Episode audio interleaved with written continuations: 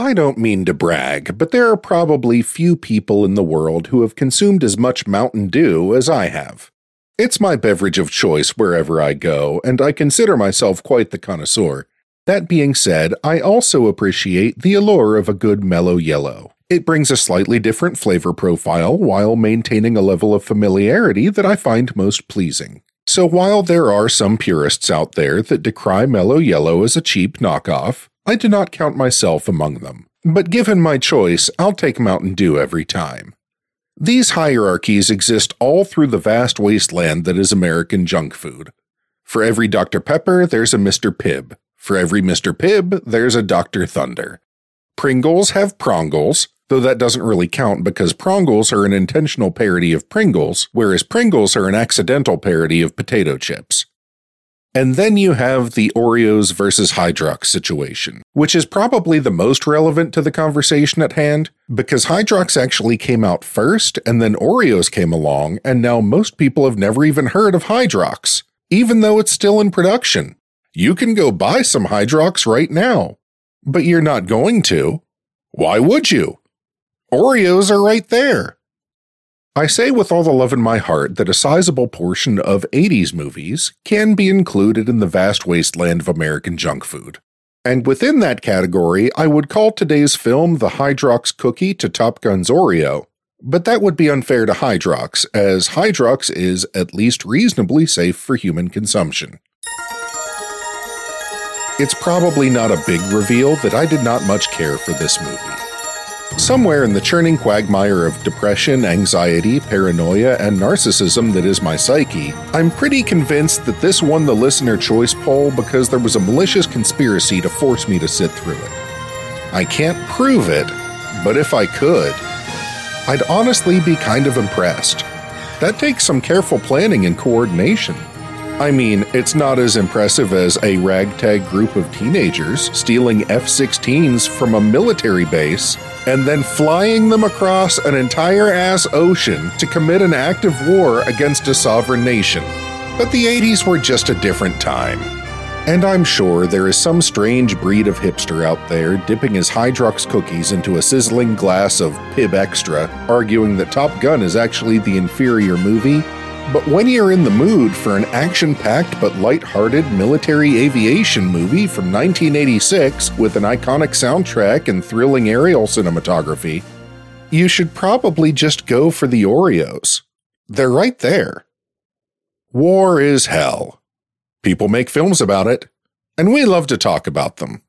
So hop in your simulator, strap on your tape deck, and crank up the tunes with a Marine veteran, a film critic, and a theater director. As we discuss why on earth, out of all of the options available, the audience would have decisively voted for Iron Eagle.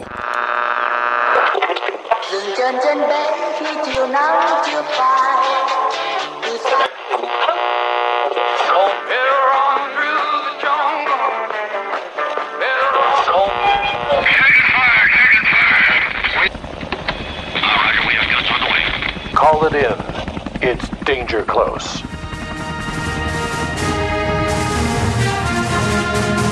Welcome back, everyone, to Danger Close, a war film podcast. My name is Dan, and I'm here with my partners, Katie and Liam.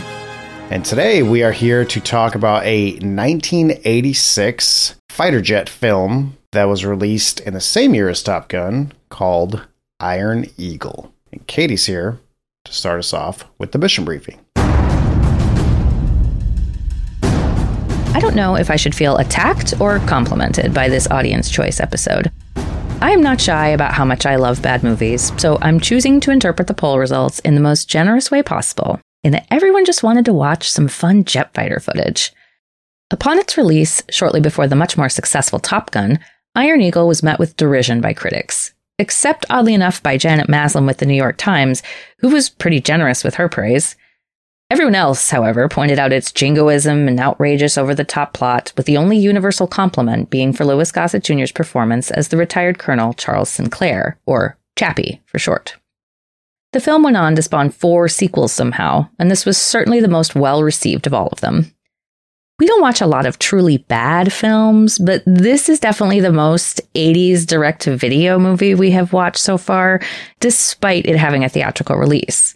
Have you guys had much experience with this type of movie? You mean bad? I mean, something that spawns a whole direct to video legacy that uh, something that is shown on TV on like TBS late at night or on the weekends because I would guess that's where the majority of folks watched Mm. this. What I like to call filler TV. Right. We discussed this a little bit offline before we started recording, but I'm curious, do you guys know if because they made 3 sequels to this, so there's 4 Iron Eagle movies at least. Did those go direct to video or did those get a theatrical release? Cuz they seem to like have worse and worse critical reviews, so I'm like just guessing that they went straight to video. Two and three got released in the box office, and the fourth one was direct to video. And I almost can't believe that because only in the 80s, only in the 80s. Oh, you mean you can't believe that the other ones made it to the theaters, not that the fourth one went straight to video. no, no, the fourth one, all of them. See, in my mind, I was like, I can't believe they gave up on the fourth one. At this point, you're in for a penny, in for a oh. pound. You might as well just throw it in there, give it a shot. all of them should have gone direct to video. Be eligible for the Academy Award at least. I mean, you don't want to you don't want to throw that out the window. Yeah, no. I mean, you gotta. Louis Gossett Jr. was like, I'm going to make it one day with this. I scrolled down IMDb and I was like, I can't find the awards section. I'm like, wow, they didn't even bother to say awards, none. It's just like there is no section. And they they pumped these out pretty quick. I mean, within like every two You to think? three years, they were making another Iron Eagle movie. It's like Batman reboots. I don't know if I've told you guys the story about the best Sunday that I've ever spent Ooh. in my life. Not like the the ice cream Sunday, but like a day of the week Sunday. Do tell. So the best Sunday I've ever had, it was my freshman year of college. And I was blowing off a major project that was due the next day. like you do. I just decided I wasn't doing it because I was a terrible student. One of my friends in the theater department, who was a senior and lived in the nice housing on campus, it was like this nice little suite of apartments with a kitchen and everything. He was in a similar position. He had a major project that was due the next day that he had also decided he was not going to do. And so we sat in his apartment and drank beer. I believe it was Killian's Irish Red. We made like four boxes of Kraft mac and cheese and just sat there on his couch drinking beer, eating Kraft dinner out of the pot and watching Missing in Action 3 that was showing on television. Okay. I'd never seen the movie before and I'll never watch it again, but like we were just sitting there and it just felt very comfortable. Like, had you even seen one and two, or No, straight to three? they three? were having a No, no. marathon and we just turned it on and it was on three. Who's Yeah. the lead of this? I can't. Chuck even- Norris, Yes. Oh, Chuck Norris. Okay, the Missing in Action series. You have mentioned this story, but I am glad to revisit it. It and that is the best Sunday I've ever spent in my life, where I was just sitting there, shitty mac and cheese, middling shitty beer, and a shitty ass movie, blowing off all of my responsibilities on a sunny Sunday afternoon, and it was great. I don't step on toes, little John. I step on necks. Out of that context, I have never and will never watch any of the Missing in Action movies for as long as I live. Uh, good choice. You've made a good choice in that. But that's about as close as I've come to intentionally watching a movie like this. This was uh, an experience for me. I mean, again, Oh. trying to avoid the cliche of constantly comparing this to Top Gun because it came out a few months later. This reminded me most of Damnation Alley, which, if you're on our Patreon, that was, I think, our very is our second episode that Mike D'Angelo slid by us, and it's the reason why he's not allowed to pick movies anymore because that was such a dumpster fire of a movie. Fucking George Peppard. We'll never forgive him for this. Yeah, I think I mostly thought of it because I was like, uh, watching this, I was like, mm, still better than Damnation Alley. And not everyone here agrees with me, but I, again, the plot in that one was just so convoluted and the editing was so bad that, yeah, I, but anyways, to answer Katie's question, I don't know that I've seen a lot of direct to TV stuff that I can think of. So yeah, I kind of know what you're talking about, but I don't have a lot of experience with it. Was Boondock Saints direct to video? I don't think so. Are you sure? Because I, I feel like that one got shunted to the side when the direct writer director exploded. I feel like the second one might have been direct to video. Because I think Boondock Saints, like Harvey Weinstein, buried it because the director got uppity with him. Yeah, yep. It is a great direct to video cult film, apparently. Yep, that's what I thought. It did not have a theatrical release. That's the only other direct to video movie I've watched on purpose. That is wild. So I'm in the minority here because I, I can't tell you how many direct to video TV movies I have watched over the years, both purposefully and just for funsies, because I I love that shit on one level. And I can identify one that is truly enjoyable and worth watching for its just off the wall craziness, and one that's just like, eh, not enough. Well, and are we talking about a movie that they meant to go to theaters and it failed to go to theaters and so they put it direct to video? Or like what is the what is the the the backstory here? Because there are plenty of made for TV movies that I've really enjoyed. Right, right. And so typically when you are making a movie, you are making it either for theatrical release Mm-hmm. or for now we would call it streaming release or whatever. But let's go back to the 80s when there was a huge difference between TV, film, TV movies, all that stuff. And either you made your movie for a theatrical release or you didn't. There was no in between. There wasn't like if you failed to make the movie, it didn't then usually go to direct to video. It just wouldn't get made. Because I could see something being like you you know you make it for a studio and they're like we're not going to spend the money to actually send this on film out to all of these theaters. We're going to cut our losses, put it out on a VHS, and just do it that, That way. is not usually how it went in the 80s. That it, it that could have been later on, but in when this was made, which was 1986, and it got it started production in 1984. Back then, like the home video market was fairly new, really up and coming. There wasn't a whole lot of faith in it because it was so expensive to make these kinds of things on VHS. Like the VHS tapes themselves at this point were like 50 bucks. And a lot of times you were just selling them to the rental market. Well, and the the VCRs were prohibitively expensive as well. Yes, yes. So a lot of times what you were doing when you would make these direct videos in this in these early days was you were selling them to the rental market. And then people who could afford to pay like a hundred dollars for a videotape who are then going to rent it out, you know, 40, 50, 60, whatever times.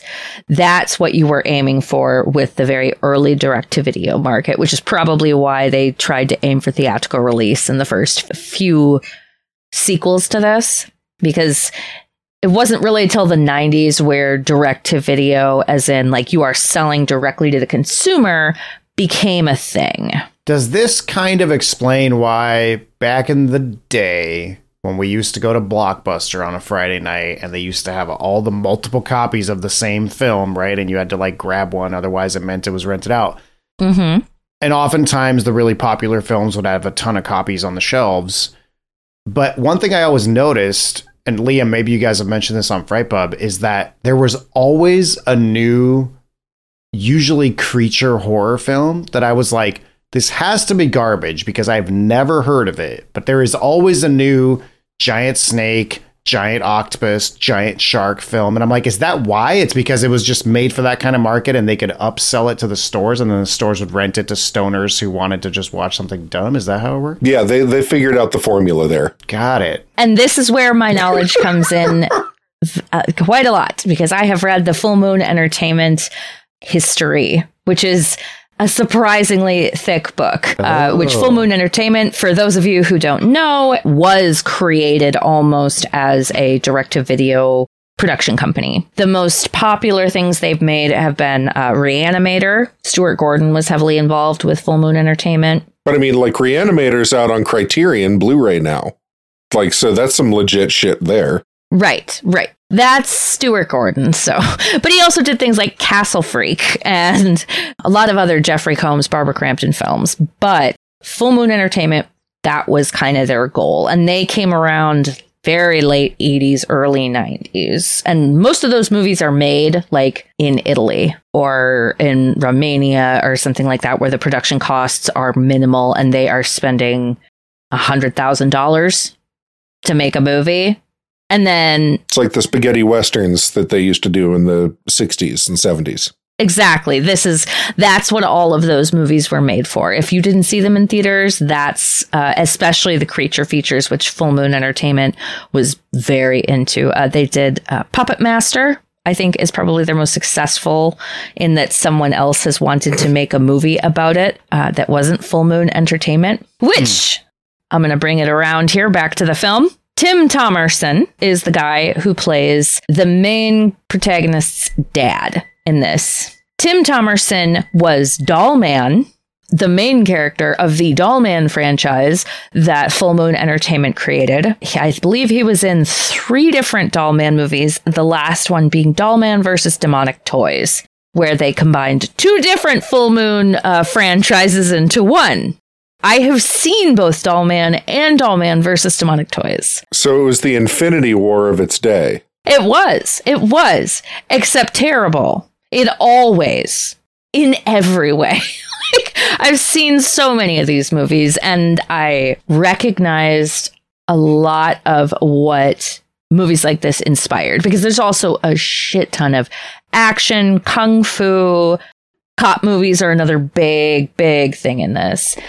And what told me that that's what this was going to be is I looked at the cover and I was like, oh, this is something I would see on a Red Letter Media Best of the Worst shelf. Ah, shit. and that's when I knew what I was in for. And I wasn't wrong. So when I first started watching this movie, honestly, my first thought was, oh, this is the other movie that Hot Shots was parodying that wasn't Top Gun. because they opened the same goddamn way, almost beat for beat. I wouldn't be surprised, honestly. And it's also why Hot Shots has to be as silly as it is, because otherwise it would just be a remake. I mean, Hot Shots has a different story than this. But it's similar, right? Yeah, but I'm no, I mean like the first like five minutes of this movie is the exact same movie Yes, that's true. as Hot Shots, but like Hot Shots, they like had to dial it up to eleven, so it wasn't just using the same footage essentially. Yeah, they have that uh, the pilot getting gunned down, which is a great opportunity to talk about the plot of this movie. Because it's fantastic. It's not a lot of plot, but they really stretch it out. And I think No, it is a lot of plot. There's so much plot in this movie. I mean, for like a stupid, simple premise, man, there's just like, we go on a journey with this kid. Like he's racing against a dirt bike in the oh god, Grand Canyon type of. I don't even know what's going on with that scene. I mean, when I sat down to watch this, I was like, okay, this is going to be 90 minutes, be nice and easy. And like Liam and Katie might trash it. I might say a few good things and over and done. And then I look at it, and it's like an hour 56. I'm like, what the fuck? They made a two hour movie out of this? Like, it's a long movie for what it is. it's all the flight footage. Because I'll tell you from having watched a lot of this type of shit, especially like this feels very Cannon films, which I mean, most of our listeners should know Cannon Films. They they have the most iconic title in their inventory, Breakin' 2 Electric Boogaloo. They also did uh, the Masters of the Universe movie. That was the one that um, famously broke the company because they ran out of money and ended it. But it has like the young teens aspect of like it's these scrappy kids who are gonna, you know, do better than the grown-ups at, re- at doing some outlandish task. In this case, going to rescue a dad. It's the Lucas Spielberg effect yeah, if Lucas and Spielberg took it to like 50. because it's it's a lot of the like ET and Goonies Yes, kind of like yes. kids on bikes, you know, uh, outsmarting the FBI or or outsmarting the robbers and getting the treasure. Like In this case, the mm, Air Force and the generals. Right, outsmarting the entire Air Force. the entire US Air Force like Correct. but instead of being kids on bicycles there was a there was a Land Rover commercial. Do you guys remember that this was only a couple of years ago? And this was when I decided fuck Land Rover. Only now? Well, really because the commercial I was like who are you marketing this to? And it was a guy in like a super billionaire's glider not quite a plane, like it didn't have an engine of itself, but he's like flying through these grass covered mountains and hills and everything. It was a beautiful landscape. was he landscape. gliding? He was gliding. So he's not flying. what? I'm just I'm just fucking with you. He's gliding because he's in a glider, but he's flying through these, he's going through the air like a soaring eagle. Slowly descending. He's falling with style. right. He's racing a Land Rover that's like on the ground. And I'm like, what the fuck? Who? And and the Land Rover beats the plane. Right. And I'm like, I don't think that's how that works. I think you have to be faster to be in the air. Well, not just that, but there's nothing in your way in the Right. air. You can just go like as the crow flies. Like that is the Literally. That's why flying is faster than driving. And I'm like, so first of all, this makes no sense. But also, who are they marketing this car to that's like, hey, on the weekends, me and my buddy, we take turns racing the plane against the car. And I'm just like, what kind of like fucking ridiculous Yeah, that is a pretty ludicrous. and then I saw this premise play out in this movie where a kid on a dirt bike is like, race me in your plane, big shot. And I'm like, And he cheats. That little bastard. what the fuck is wrong with you? Like, race me in your plane. I'll be on here on the ground on my dirt bike like an asshole. That whole premise just made zero sense to me. The only thing that I liked about that entire sequence was Yep. one of the Cobra Kai kids was in the back of the plane with him. Like one of those little cronies. It was uh I, I had to pull his name up because I couldn't remember it. Rob Garrison played Tommy from the Karate Kid. Yeah, there are a couple of 80s like cronies in this because one of the group, oh my God, what is the main character? Doug. Doug. One of Doug's close friends is the guy who plays Stiles in Teen Wolf. Mhm. Which I looked at and was like, I've seen that face before. Where is he from? But like you're gonna race a plane on your dirt bike? So Yeah. okay. And the plane has to try to win? Not only that, it has to follow all these guidelines. You can only be this far off the ground. And I guess that's maybe to make it fair, but like, Well, dude, that's, yeah, that's what makes it harder. like I don't know a lot about planes, clearly, but you have to be going at a relatively fast speed. So here I come to save the day on this scene, at least. Thank you. Please clarify for all me. on your own. No, but also I really like this scene. The plot is ludicrous in the sense that yes, unless you really restrict the rules to like you have to be below 30 feet and you can't get more than 50 feet off of the road that the motorcycle is on. Like if they do it like that and you have to take more turns and stuff, I could see it potentially being plausible because a Cessna depending on how the wind is blowing and they transition through our airspace all the time can definitely stay airborne at like 70, 80 knots with a good headwind. So fast. and now knots in comparison with miles per hour is Knots are based, I think, on nautical miles. A nautical mile is 6,000 feet as opposed to 5,280. So call it, I don't know. I don't think the math works out. I want to say it's like 20% faster or something like that. But yeah, you could Okay. say 80 knots. 80 knots is probably like 90 miles an hour. Just Okay. ballparking it. Don't write in. I don't have a converter in front of me, but it's like something like that. So plausible speeds for a dirt bike to be going, at least in the straightaways. I mean, maybe he's not, he can't do mm-hmm. 90 miles an hour in the turns, but it's not ludicrous. It's not, if he was racing an F 16, it would be ridiculous. It's like, dude, an F 16 is going to crash if it's doing below like 130 knots. So, like, that's not happening. You're not doing that on a dirt bike jumping shit. But more importantly, before we get into the plot, I did want to say, some of the stunt flying that this stunt pilot is doing is fucking phenomenal. Yeah. He's not 30 feet off the ground. He's like three feet off the ground and going up and down the hills, like staying three feet off the road in some of these scenes. And that's all real. Like there are no inserts here of any fake model. Oh yeah, no, you wouldn't have been able to pull it off. It's all a real stunt. Spoiler pilot. alert: James Cameron was flying the plane. I know. I was like, if only James Cameron had made this movie, it would have been amazing all the way through. Art Scholl is the guy who was flying the Cessna 150 Aerobat, and he was a renowned aerobatic pilot at the time. Sadly, oh no.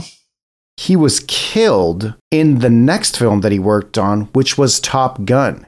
He was flying a Pitts S2 biplane as the camera plane, and they were filming the flat spin sequence when I think it's the scene where, spoiler alert, one of the characters dies because of the ejection, etc. But it's where the F 14 is spinning he was filming that scene in another plane and i think they lost control and i don't know if they went into a spin or what but they crashed and died or at least he died. So pretty interesting. As opposed to our old pal Chuck Tamburro the helicopter stunt pilot who's still alive and well and i'm pretty sure still working. So yeah a real badass pilot who died later doing what he loved. But yeah a lot of the like the race is cool the maneuvering is cool. Plot wise maybe it's a little far-fetched but I think they did a really good job shooting that sequence, and the flying is amazing. I just want to throw that out there. I agree. That was very impressive. Watching it happen, I was like, holy shit. I, having read about navigating small planes and tight confinement, especially in like the crash scene. Oh, yeah. He fake crashes that plane masterfully because that's not easy to do. I mean, he's bouncing off the ground. The wings are not level with the ground.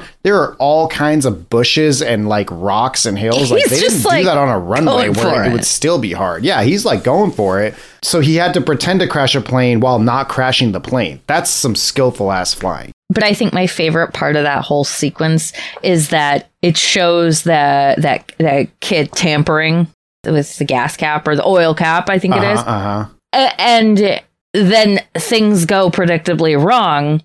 And he's like, "Oh, well, he told me I should do it." I was like, "He told you you should kill that guy?" Oh, a federal federal crime and a felony to tamper with an aircraft. Like- by the way, like I'm like nothing ever happens to that kid. He doesn't get arrested. I'm like, okay, No, he I gets guess. punched in the face, and that'll learn him. No, that's it's not even that kid. That kid doesn't get punched in the face. No, that's Tommy from the Karate Kid. Tampers with the plane. Yes.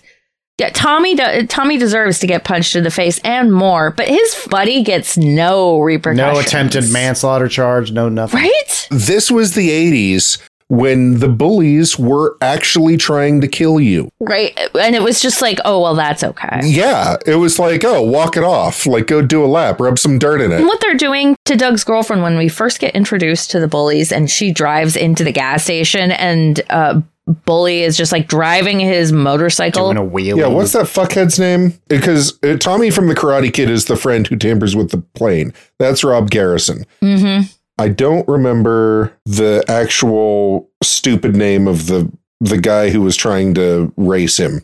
Packer? Is it Knotcher? Not, sure. That's Michael Bowen. Yes. You know what? I don't want to be too judgmental. Mm. He looks like a douchebag still to this day. Looks very Kid Rocky. But how they're harassing Doug's girlfriend, I was like, girl, just run him over with your car. And here's my other question. Why did he even have a girlfriend in this movie? Because he deserved one. What What do you mean? I, why did he even have a gir- like she does as a character in a movie? She's not even a sexy lamp. It, it doesn't even fall into the sexy lamp theory where it's like you could, she does nothing and nobody pays any attention to her. There's like the the introduction of the bully and that is it. We almost never see her again. Yeah, I think that's mostly what it's for.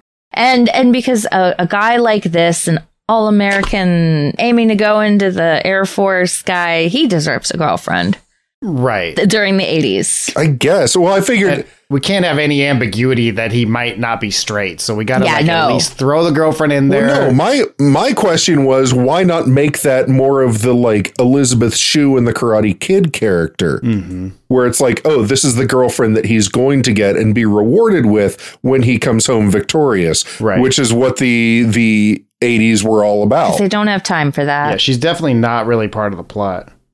Is the girlfriend Katie? I don't know because there was the girlfriend and then there were two other girls who were also like Air Force brats. I did not recognize her because she's so young. She must be, I mean, really young in this movie. That's Melora, yeah, Melora Hardin. Hardin. Mm-hmm. She plays Jan in The Office, Michael's like longtime on and off fiance girlfriend that they have the like crazy relationship with, who used to be his boss. Yeah, that's crazy. 67. So she was 19 or even like 17 when she filmed this, maybe. Yeah, crazy. This movie fills in, a, it- it checks a lot of boxes. You know, it starts us off with the the death of the main character, Doug's dad. Again, played by Tim Thomerson, who is Well, not uh, death. He's no, not he's death. shot down No. and Very importantly, not dead, or the rest of the movie would not work. right. It starts us off with the crash of Tim Thomerson after being shot down by fake Middle Eastern country for quote unquote violating their airspace. Jesus Christ, this movie. And and oh, it does it, it. It just does not care. Like it does not care what it's saying or or talking about in this in regards to the Middle East. It is all caricatures, you know, all the way down. Yeah, but this is a time when Gaddafi was in charge of Libya. You're talking about a time where certain dictators were caricatures. I'm sorry. Oh, that's but- definitely what this is talking about. Is is Libya? oh yeah. oh Well, no, I I know, but like still Jesus. And the city and the coun- the country name is never mentioned, It is. It's Bilia. Right? Which is like an anagram of Libya. I'm like, okay, great, yeah, for clear, clear who this is. You did did a good job hiding it, guys. I don't know. I I didn't find the portrayal overly offensive because I think making it fictional softens it a little bit because you're not actually talking shit about a real country, but also Libya and its ruler was doing atrocious shit at the time, so it's kind of like, mm, yeah, it's a not the worst represent. It's like And it's played by David Suchet. He's fucking great. This is the Minister of Defense. Of course he's great. He's It's David, Suchet. Yeah. Famously not Middle Eastern. Yeah. No. Right. I mean, he looks the part, but He was a member of the Royal Shakespeare Company. He came up with Ian McKellen and Judi Dench and Oh my God. Patrick Stewart and Ben Kingsley. we've kind of done the plot. So his dad accidentally gets shot down. So no, his dad gets shot down on purpose, but for being in an airspace that is contested. So, not to repeat uh, previous mistakes that I've made recently on this podcast, let me make sure to remember that A, I read Richard's research, and B, to mention that our old pal Richard did the research for this episode. Thanks, Thank Richard. Thanks, Richard. Thank you, Richard.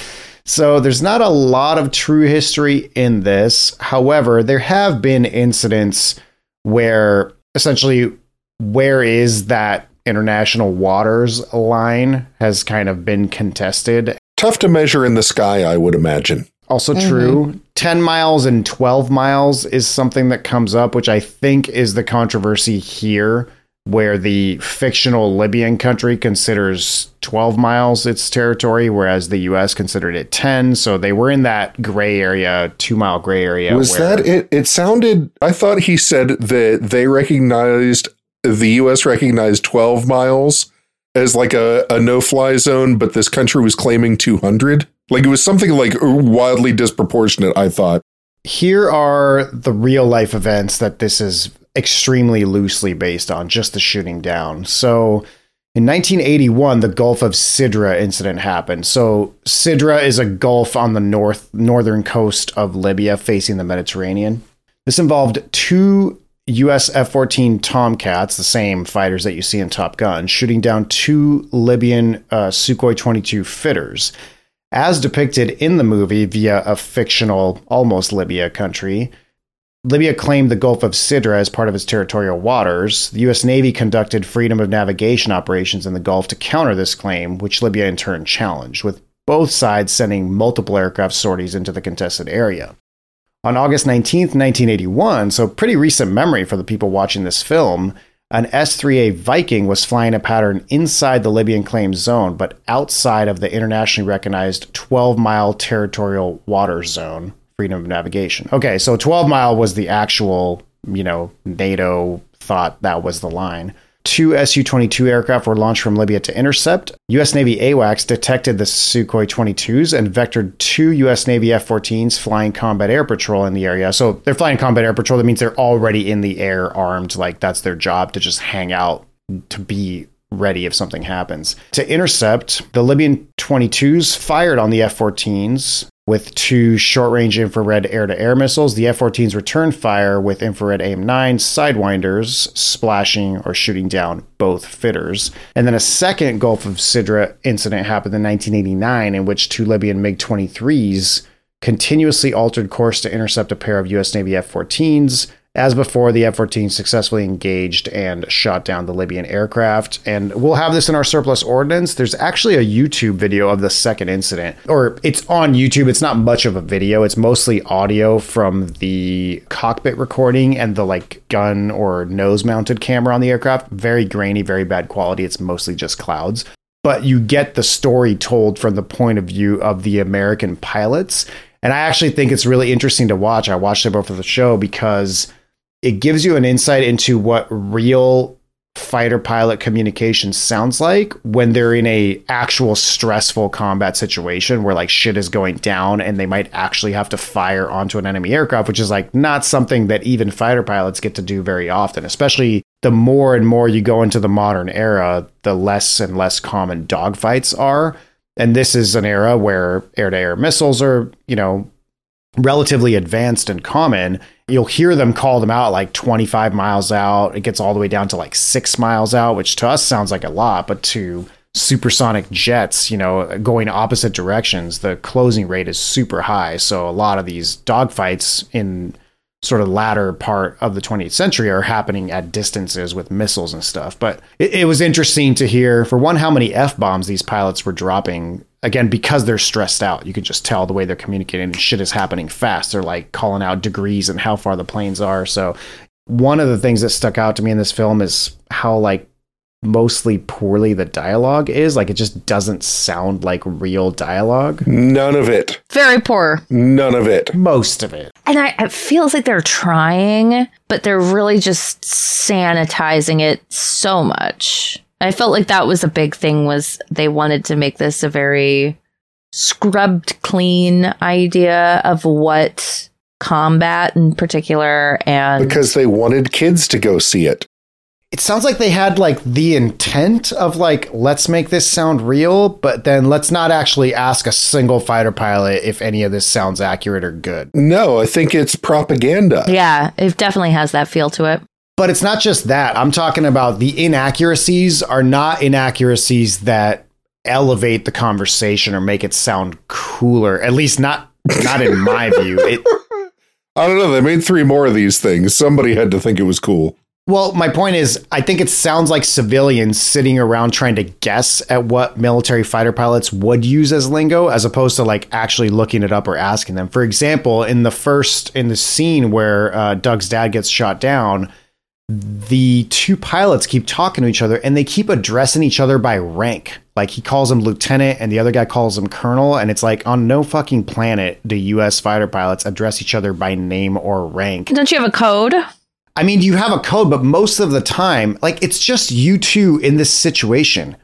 If I'm talking, I'm only talking to you. And if you're talking, you're only talking to me. I don't need to keep going, hey, Katie, there's two bogeys at your 10 o'clock. Like, I'm just going to say they're off your left or they're at your 10 o'clock, right? You know what I'm saying? Like, we're already on the phone. I don't have to keep telling you who I am and who you are. It's a little different than That's that is something that happens in a lot of badly written dialogue things Yes. where it's like, Dan, every time I call you Dan, I want everybody to remember that your name is Dan.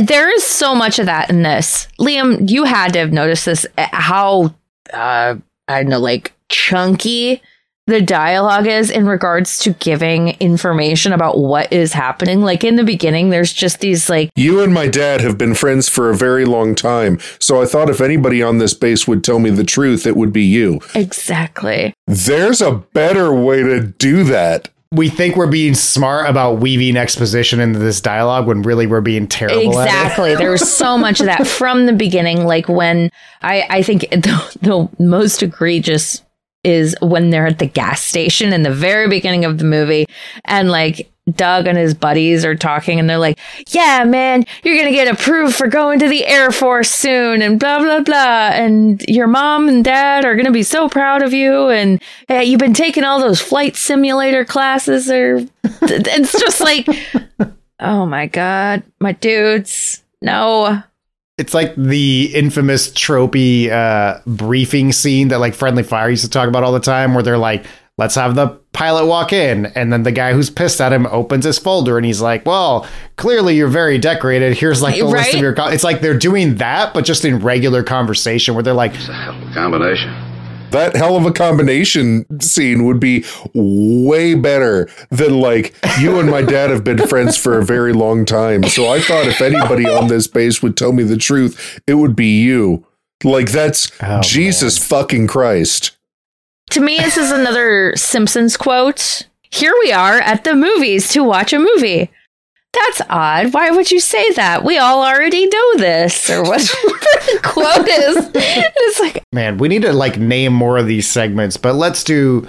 Who is your favorite poorly written character in this, or what is your favorite like poorly written bit of dialogue? Don't ask me to pick a favorite anything in this movie. I have an answer for this. It is Larry B. Scott as Reggie, Okay. one of the kids' friends, the black kid. Oh no. Is this the line that I texted you guys about? Which one? The uh that's why they call him Ronnie Reagan. Oh, Yes, yeah. that kid. He is my favorite because he's just like, I don't even care, man. I'm throwing all my efforts into this, and it just works in a way that nobody else works. He's definitely likable. Now, those dudes won't mess with us. The Air Force will kick ass if they do. Yeah, like in Iran, right? Oh no, that was different. Mr. Peanut was in charge back then. Now we got this guy in the Oval Office who don't take shit from no gimpy little countries. Why you think they call him Ronnie Ray Gun?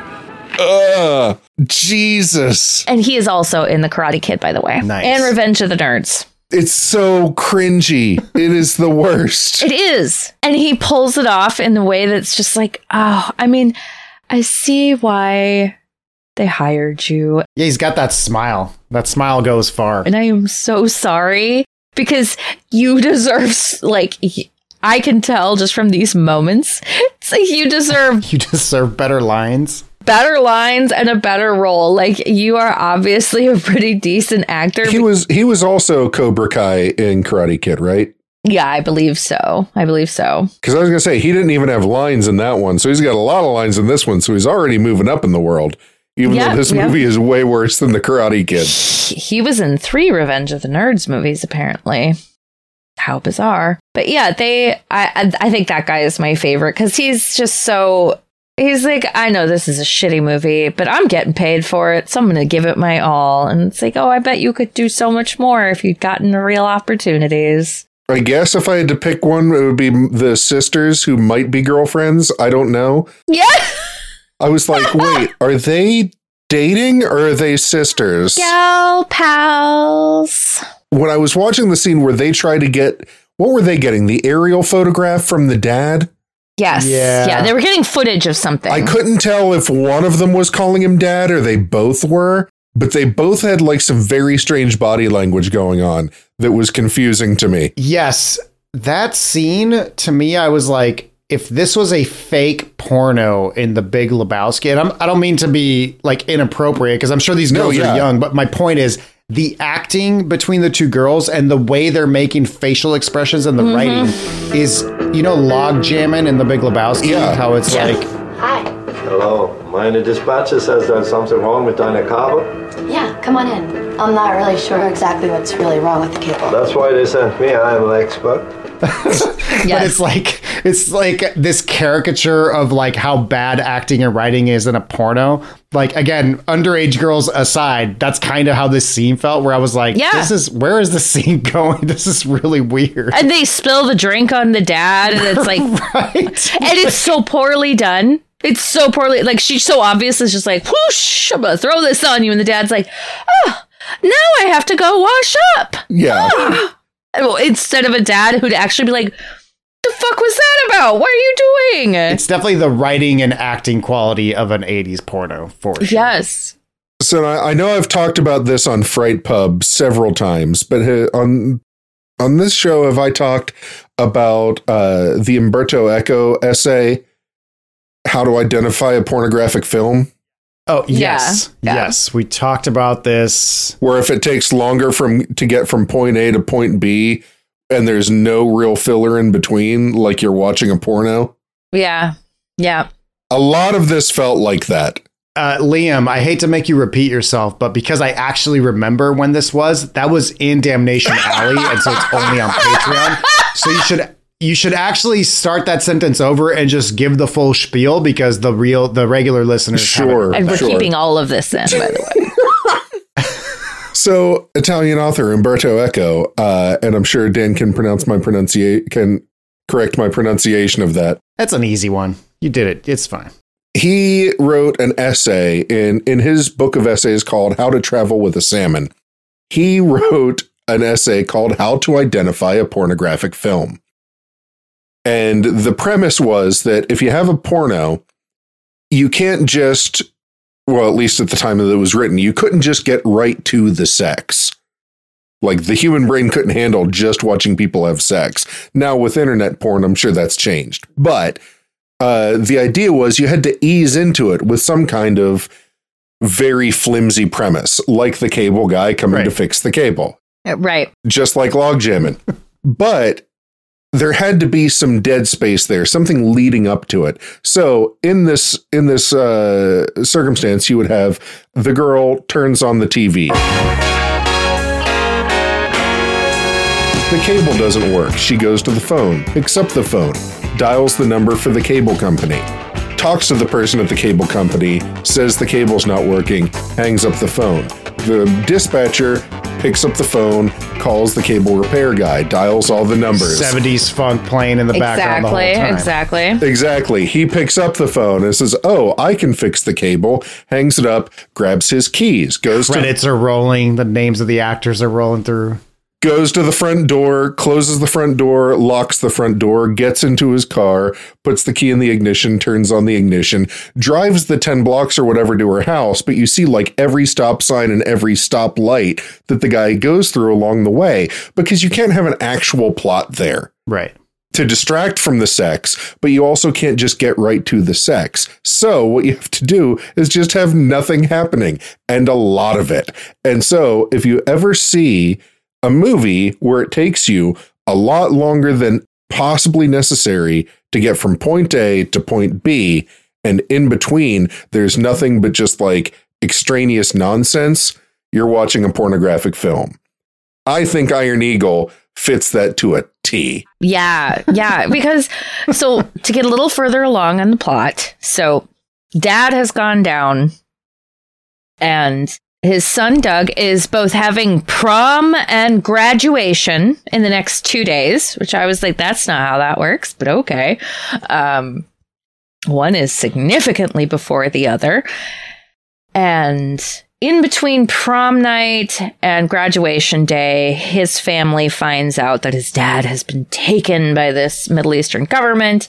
And in one of the most unintentionally hilarious scenes, he, he graduates and he has a flashback where we learn that his dad's just been allowing him to fly fighter jets just for funsies. So it's cool. It's fine. Just for funsies. Right.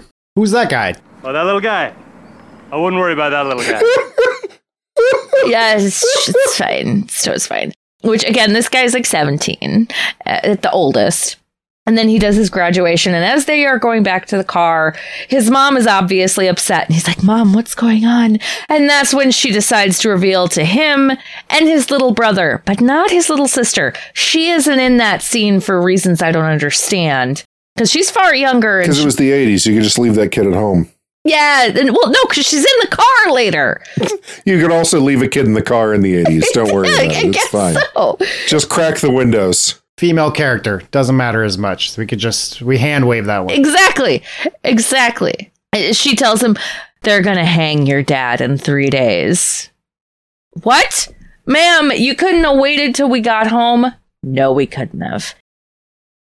So at this point, he's determined that him and his little group of friends, which is another such an 80s trope, where these kids who are all on this Air Force base seem to have kind of the run of things. Kinda definitely. Which my best friend grew up on base at various different places. She was she was a, a Navy brat, Nowhere. And never has she ever talked about how she had access to going and sitting in her parents' office and hanging out and all that shit. Now, one thing I will say when I when I started watching, and they again they take it entirely too far. But Yeah. in the beginning scene when he's driving his Mustang onto the base and like blowing past the guard and like Oh my god. That is not something they would have allowed. that I know. Uh, no, but at the same time, my so my dad was an army brat, as we've discussed, mm-hmm. and Right. he grew up on base. They used to play baseball in Arlington Cemetery because that was his backyard. He says that they always got the impression, at least when he was growing up, that they were kind of supposed to act out and misbehave. Like that that was what the grown-ups on the base expected and wanted of them to a certain extent. And that it like sort of showed spunk and initiative. Right. Which makes sense. You know what I mean? So, like, him driving the car on base like that, I'm sure he would have gotten reprimanded for, but that seemed to fit into the mold, at least, of what my dad was talking about. Because my dad and his friends, they used to, they used to just stand on the corner in a big huddle and wait for the MPs to drive past. And then when the MPs would drive past them, they would all just like look up at them at the car as it drove past, and then they would just scatter in different directions. so the MPs would get out and chase them because they, they weren't doing anything, but they thought they were doing something wrong. They had to stop one time when two of my dad's friends decided to double back and pushed the cruiser down a hill off the road Oh my god. when the MPs were chasing them. Like they used to uh, on summer nights, they would dress like head to toe in white and run out to Arlington Cemetery at night. oh my god. And they would just like pelt the guardhouse with rocks in the middle of the night. And then the guards would come out and they duck down, blending in with the bleached white headstones in Arlington Cemetery. That's why they dressed all in white. So they would like just start pelting them with rocks and then like duck down real fast. Like they got into all sorts of shit. Yes. So I can see these kids being rowdy and like trying to figure things out. And like they, to a certain extent, I gave them like a little bit of leeway in the beginning. And then they quickly lost the good grace that I had tried to build up for them in this movie because Jesus Christ. See, for me, blowing past the gate guard was the most atrocious offense, not because of the security or because it's a big deal, but because that guy hates his fucking job.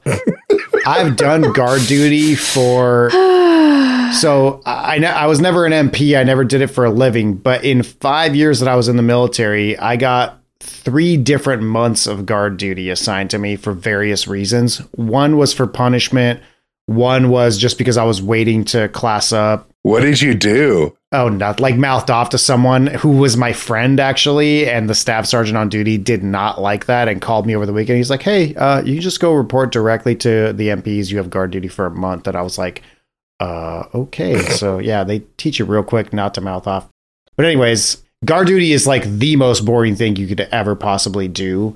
Especially, I mean, that's a post where like you're talking to people a lot and a lot of people are coming through, but you can be in much more remote. Like, I've done guard duty where I'm on a military base that already has guard posts inside the School of Infantry, which has its own like perimetered area in front of an armory that's like a giant safe that is locked. And I'm standing in front of it with an M16. And I'm like, there is no one on the fucking planet who would come rob this army. Like, just no chance. So you're just like singing to your, and this is before cell phone, like before smartphones. Like, you're not doing shit other than just staying awake. I was going to say, you're probably not even allowed to have a smartphone on guard duty, I would assume. Probably not. And, and I certainly didn't have one at the time. So it was like, this is like 2003. You're like counting the rivets. You're literally rivet counting. Like I was counting the screws in the ceiling just because you're so bored. And you might be out there for six hours straight just by yourself.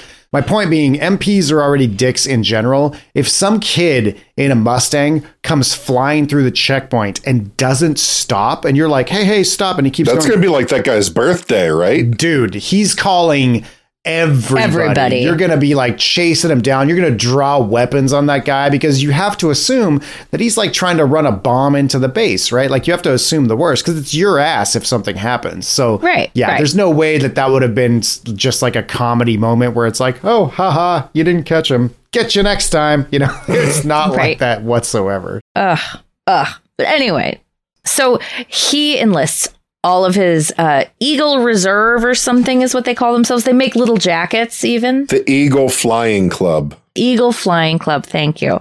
So he enlists all of his friends on the base to try to find out what's really going on with his dad. And he, you know, just barges past an MP to go and hunt down one of the higher ups who's like, it's fine, just stick to my heels for a while, just so you know what's going on. And I was like, I don't, I don't think this is the case. But hey, it was the 80s. And the thing we forgot to mention, while he was doing his ridiculous Cessna bike race, he met Colonel Charles Chappy Sinclair, played by Louis Gossett Jr., who is the only through line from here to the end of this four movie series, who is typical crotchety but kind old man once you get to know him, or older guy. He's not even old, he's probably our age at, the, in, at this point, and kind of makes friends with him, even though he is in the Air Force Reserve. He is not in the actual Air Force. He's not active duty. Right. Yes. He's not he's not going every day to do this. He's got other stuff living his life. No, he's staying sharp. He is. He is. So is I have not seen an officer and a gentleman as of yet. Is this basically just a riff on his role that he won an Oscar for in that? No, but I was going to say that there's a little bit of drill instructor flavor in him in this role. and I was like, totally. why does this ring a bell? And then as you were saying that, I was scrolling through his IMDb and I was like, oh, because he plays an actual drill instructor in an officer and a gentleman. So that makes sense. Yeah, he won an Oscar for it. He's one of the famous on screen drill instructor characters. Yeah. And he's great. I mean, I have opinions about this movie, but Louis Gossett Jr. is doing his damnedest to make this something. And I enjoyed watching him anytime he's on screen, even when he's doing some pretty cheesy shit, because like he does it so well and he's so charming. He's definitely the most charming person in this. Yeah, I was going to ask you guys about this from an acting perspective because what I saw, like watching him, I kept thinking, I see a good performance here that is almost being tripped up by the clumsy writing. The writing is so shitty. Oh, it's so bad. What I saw was an actor delivering a 80% good performance, despite the fact that the writing kept trying to put a stick in his spokes, right? Like, is that Yeah, that is- mm-hmm. that is that is a correct assessment. Okay. And it's not even the dialogue, which is also terrible, but it's the premise that this kid is going to guilt trip Louis Gossett Jr., a career colonel in the Air Force? a career colonel in the Air Force who has led men in Vietnam. I've given this country 22 damn fucking years of my life. 22 years. I've seen young boys blown out of the air over the Pacific. I've seen the guts sprawled all over the rice paddies of Vietnam. So every time somebody dies for this country, believe me, boy, I give a shit. He is going to browbeat and guilt trip Louis Gossett Jr.'s character, Chappy, into helping him steal two F 16s from base and fly across the ocean on a suicide mission Yeah. to rescue one pilot that he met in a hallway once, essentially. Yeah. But he respected him a lot, so there's that. I I just I don't I don't Let's give some perspective here. I just want to give this little tidbit of information. So, the guy who wrote this, who also wrote uh, the next two movies, Sidney J. Furie, That's the best name ever. Who won an Oscar. That had to be the name of the guy who wrote this. He he won an Oscar, which I I, I am what? trying. I, I don't know. I don't know. I'm sorry. Excuse me. He won a BAFTA. Oh. He won a BAFTA for something. I, I'm not quite sure what, but whatever. Uh, the BAFTAs get into some weird shit sometimes. I don't know what to tell you. They do. They do. And he's Canadian. So he was barely eligible for the BAFTA. The movie he made after this, and before Iron Eagle 2, was Superman 4 Oh. The Quest for Peace. Yeah. He wrote and directed that. So he's famous for like subtlety and having a light touch Right.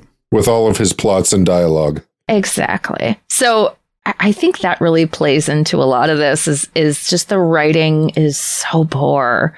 And Doug tries to convince Chappy to go along with this.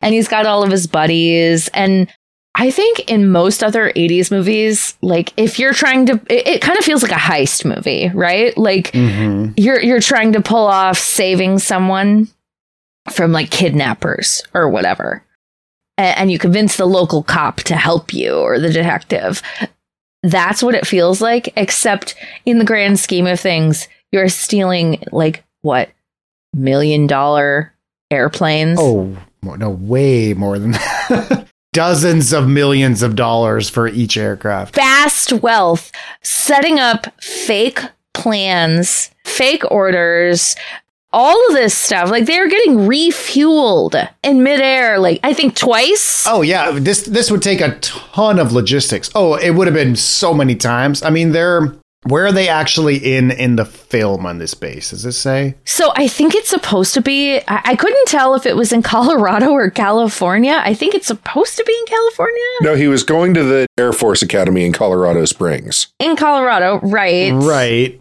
but it doesn't ever say what base this is. I can't remember. Okay, it looks like the West Coast for sure. Like it looks It like the western yeah. half of the country. But you're taking a something that is like a sprinter or a motorcycle, right? It's a fighter jet. Yeah. It's a it's a fighter bomber. The F sixteen is These are why they have carriers to carry the planes that need carried to the places. Exactly. Yeah. This thing is small. It does not fit that much gas on it. So you're going to have to refuel multiple times over there, which, I mean, to their credit, to be honest, even though it takes them two minutes to get to Libya in the film, or sorry, faux Libya, Bilya. which I was like, this would have taken so many hours, but whatever. They condense that time, which is fine. To their credit, they do at least put the effort into a refueling tanker scene. And I was like, this level of movie is so poorly written that they could have not done that. And it wouldn't have really ruined the movie. You would have been like, that's it. I got to stop watching this. They're not even refueling. Like, so at least they tried to make it somewhat plausible. For me, it, it makes it feel more ridiculous because the kid is able to pull off the refueling maneuver, and That's I'm like, what I'm saying. One of the harder things to do. I'm like, that's got to be so insanely difficult. Like, you got to have just steady hands. Also, one of the few moments, and there are many in this film, for all the great aerial shots and real aerial footage of fighters maneuvering and doing stuff, there are also a lot of moments of models. Not too mm-hmm. much in the movement scenes. It's mostly static stuff, but the refueler is definitely a model, and the F 16 butting up to the refueler, definitely a model, which to their credit, they edited well because they don't stick to that shot for very long. right? You get just snaps of it. Or every time the airplanes explode, which clearly you're not going to blow up even a real. Mo- well, there's probably one real mock-up when they bomb the base later that you can tell, like the pilot gets out of it and he runs away and the plane Yes. explodes, and Yep. it's a very poorly made like wooden plane where you're like, okay, that looks really bad. And all the models in the air-to-air fights, this is actually pointed out in the goofs. Because I don't know if I would have put my finger on it of why it looks fake, but they're made of wood. Oh. So when they explode, they splinter instead of fragmenting into pieces of metal. And so you can kind of, yeah, exactly. So you can kind of tell. You see the Yes. same effect when they blow up the tower, which, Is clearly made of wood. yeah, like it's just wood splintering everywhere. We're not there yet. We're not there yet. We got to save our bits. We'll get there because I want to. I want to talk about all these towers blowing up in this movie, which is Oh not my a common God. thing. So they I'm not going to go into all the detail of of what happens between Doug convincing Chappy, "Hey, you got to help me out here," and them deciding, "All right, we're going to do this." Although it it takes all of They do go to get some Italian food. do with Slappy. Right at Slappy's Italian, I was like, "What? What kind of Italian joint is this?" Like it was Yep. kind of. It looks like Slappy. a strip club, but it's like a black joint. I was like, "I've never seen an Italian food place like this," but all right. And you get to see Slappy played Yeah. by Chino Fats Williams. famous Italian chef. who who is in the Terminator? He's the garbage truck driver? Mm-hmm. Oh man, I fucking love that guy. I had no idea it was the same guy. That's awesome. Yep. He's the guy with the cigar that says, What the hell? And then they play Yep. it again like two seconds later. He just goes, It's the same line.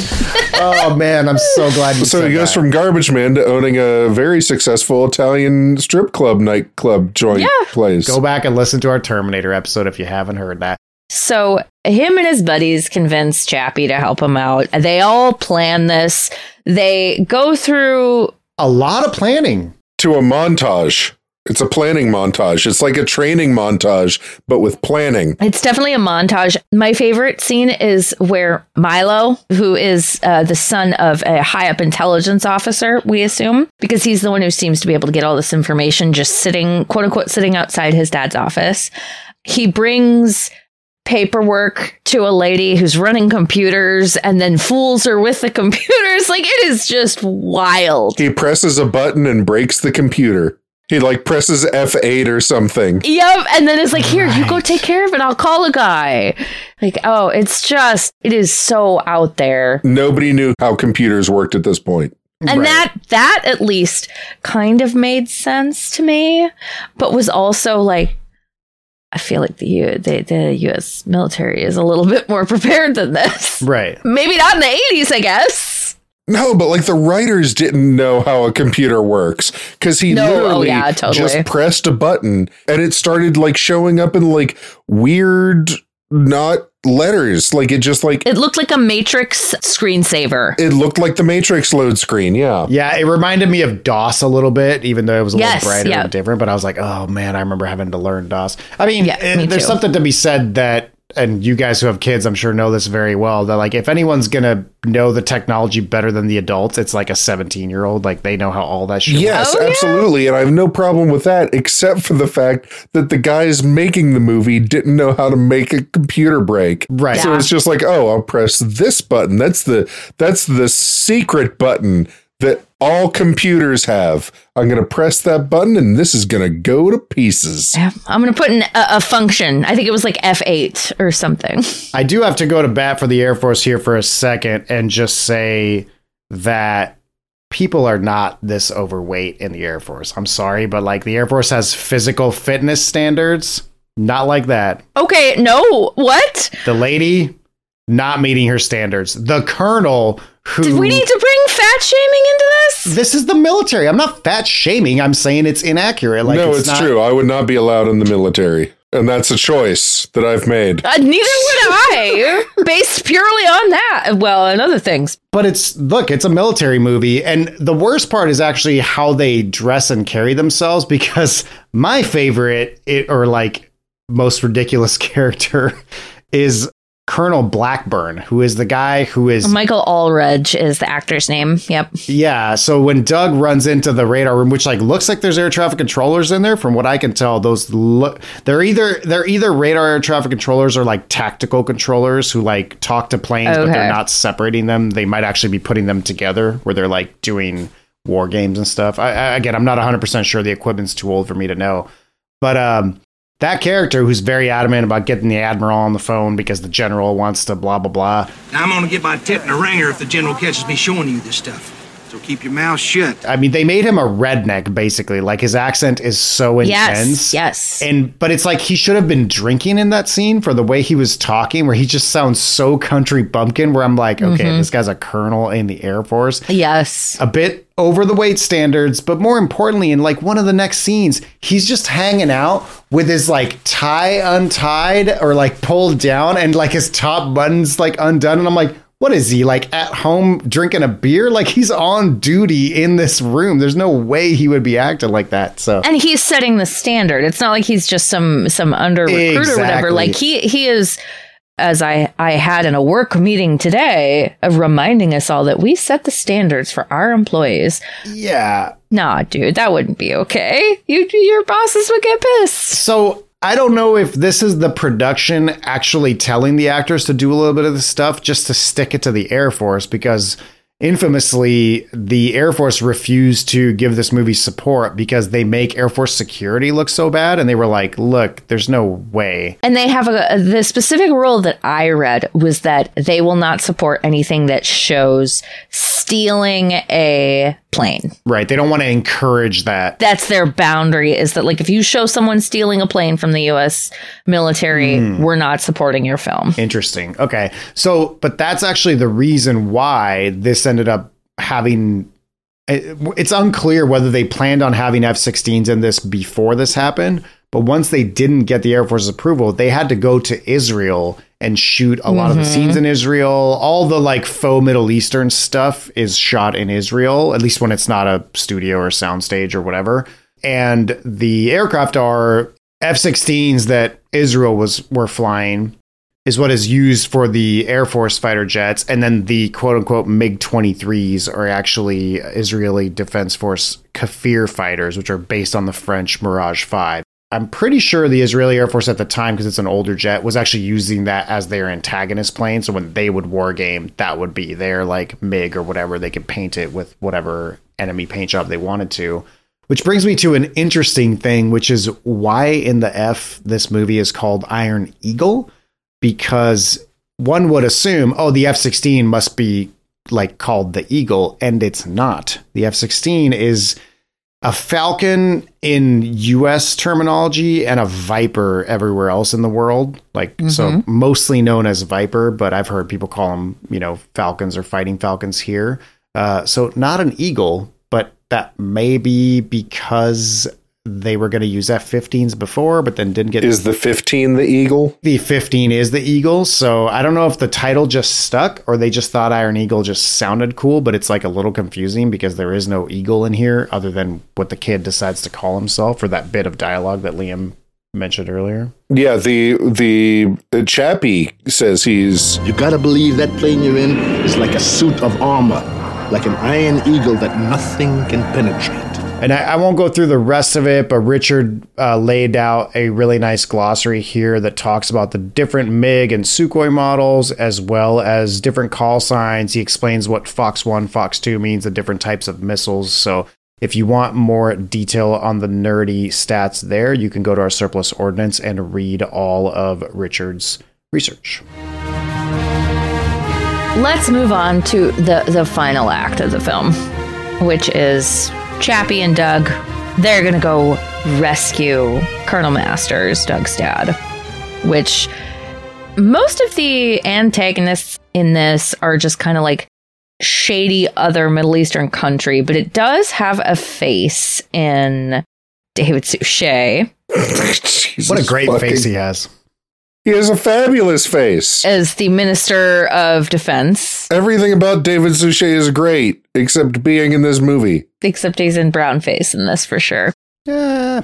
Do not go to bat for this movie on this one, Dan. No, This is not it. where you want to be. don't don't spend your capital on this. They're fake Libyans. I don't give a shit if they're fake Libyans. Like this is a They're the still Middle Eastern. the the Oh my god.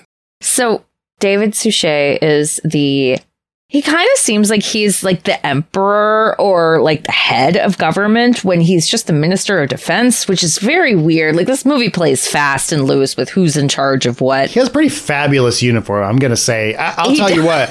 He wears his uniform better than just about any U.S. Air Force character in the film. Honestly, to me in this era, and this is definitely my age, he definitely comes across as supposed to be looking like uh, Saddam Hussein in this. Yeah. I think in this case, Gaddafi is more the direct parallel. Yeah, Gaddafi is the direct parallel for sure. Gaddafi did not wear that hat. But yeah, the the hat He and looks more like a Hussein. yes, that's is what I was thinking.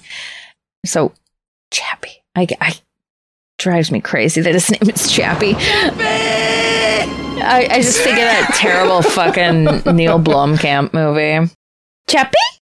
So Chappy and Doug decide they're gonna take it on. They, you know, deceive the U.S. government and the Air Force into giving them these planes. Fully fueled, fully armed, state of the art jet fighter at the time. Stealing bombs that are going to like produce a wall of flame for 10 minutes. the Hades bomb, which Oh. is based on napalm.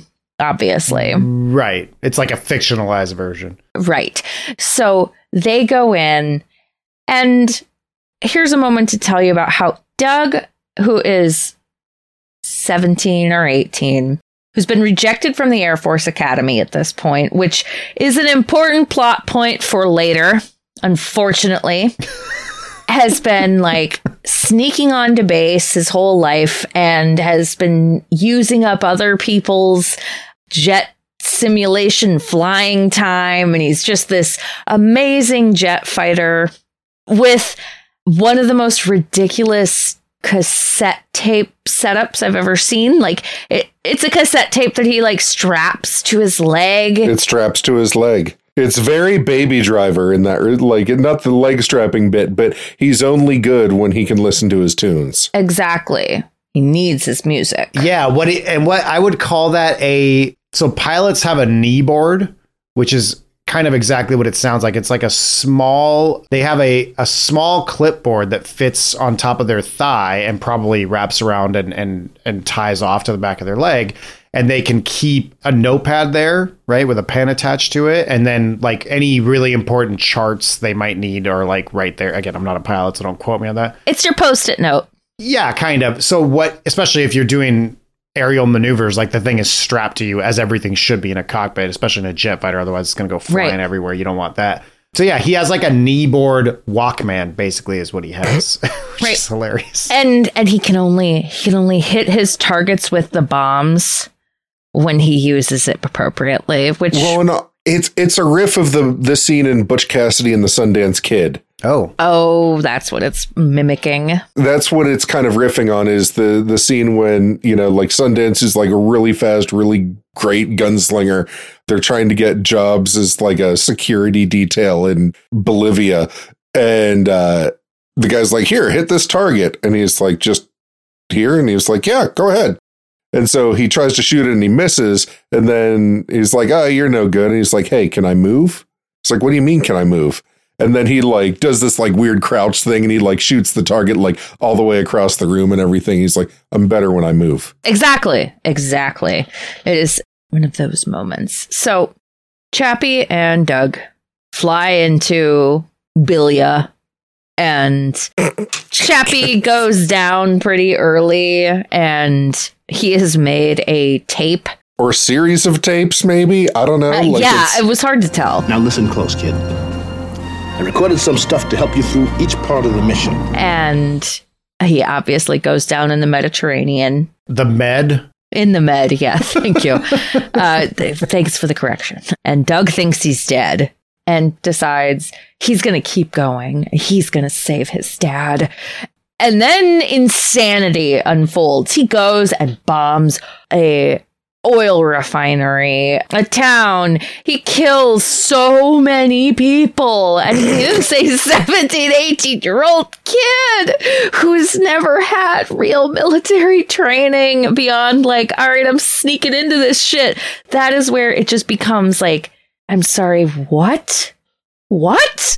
I felt a pretty distinct line in the film from like once Chappy goes down, the rest of the film is much worse than the first part of the film, in my opinion. Oh, God, right? Like because again, you have some good aerial shots that are kind of saving that, especially because they're long. Like quite a bit of the time in the first half is like actually decent aerial footage, while the cockpit of the F sixteen is inaccurate. The HUD, the green overhead display, is actually mm-hmm. real, basically real HUD footage from an F sixteen. So that's accurate, minus the small detail that it says sim on the bottom left corner, so you know it's from a simulator and not real. But again, most of that stuff looks pretty good. And then you get the second half where it's just like, for one, he is just ha- he has it in for the control towers at these airports, which is it's something we talk about at work every once in a while. We're like, have you ever heard of a control tower getting hit by a plane or getting taken out like ever in history? And I feel like there was one anecdotal story of maybe a Japanese kamikaze pilot on one of the islands of the Pacific trying to hit the tower and possibly be Mhm. successful, but I, very anecdotal. I can't remember because it's just funny. We're like this big thing that sticks out in the middle of an airport, but and in this movie, he purposely shoots down at least two towers with his magical cannon that he shoots a few rounds of his like 20 millimeter, millimeter cannon and this entire building explodes. like- Boom. That was going to be my question is that like he's shooting a wooden building with regular ass bullets, right? I don't want to be inaccurate here. I do think that They're not magic bomb bullets. They're definitely not magic. Sometimes they do explode. Like uh, you, and right now the technical terminology is escaping me. So nerds, I'm sure Mike will make an entire post about this. But yeah, some of the bigger rounds on aircraft machine guns are explosive rounds. That doesn't mean they make huge explosions or can make an entire building explode. It just means that they damage vehicles more easily, right? Like if you Right, shoot It exploded Oh, did they just blow up? Everything is just rigged with C4 in this. Right? in a ball of flames. Like it's not even like he hit something and it like burst. The bullet hits and uh, just a ball of flames. Yeah, it's like seven squibs go off and then just gigantic thermonuclear explosion. It's like, what the fuck? Right. And then we get um, my personal favorite and predicted part. He tells them if you don't release my dad, obviously he doesn't reveal that it's his dad, although I think it'd be funnier if he had. if you don't release my dad in this specific way, then I'm going to destroy these five um, highly rated military targets. yeah, these five highly rated military targets. And the Minister of Defense, Colonel Akir Nakesh is apparently his name, even though I don't know that we ever actually hear it that much in the movie. You hear the name, he's not credited as that. Okay. He's just the Minister of Defense, but his name is said. I think he says it himself. You may deal directly with me now, Colonel Akir Nakesh. He is also an ace pilot. Oh, right. And I, I was like, oh no, oh no. And current at dogfighting, or maybe not so current, but at least able to get up there. Apparently not. Yeah. So eventually, uh, which is, oh God, the scene where the dad gets shot, like by the sniper Oh in the God. shoulder. And the kid thinks his dad is dead. But he still makes a second approach. Like it just goes off the rails. The yells are so great.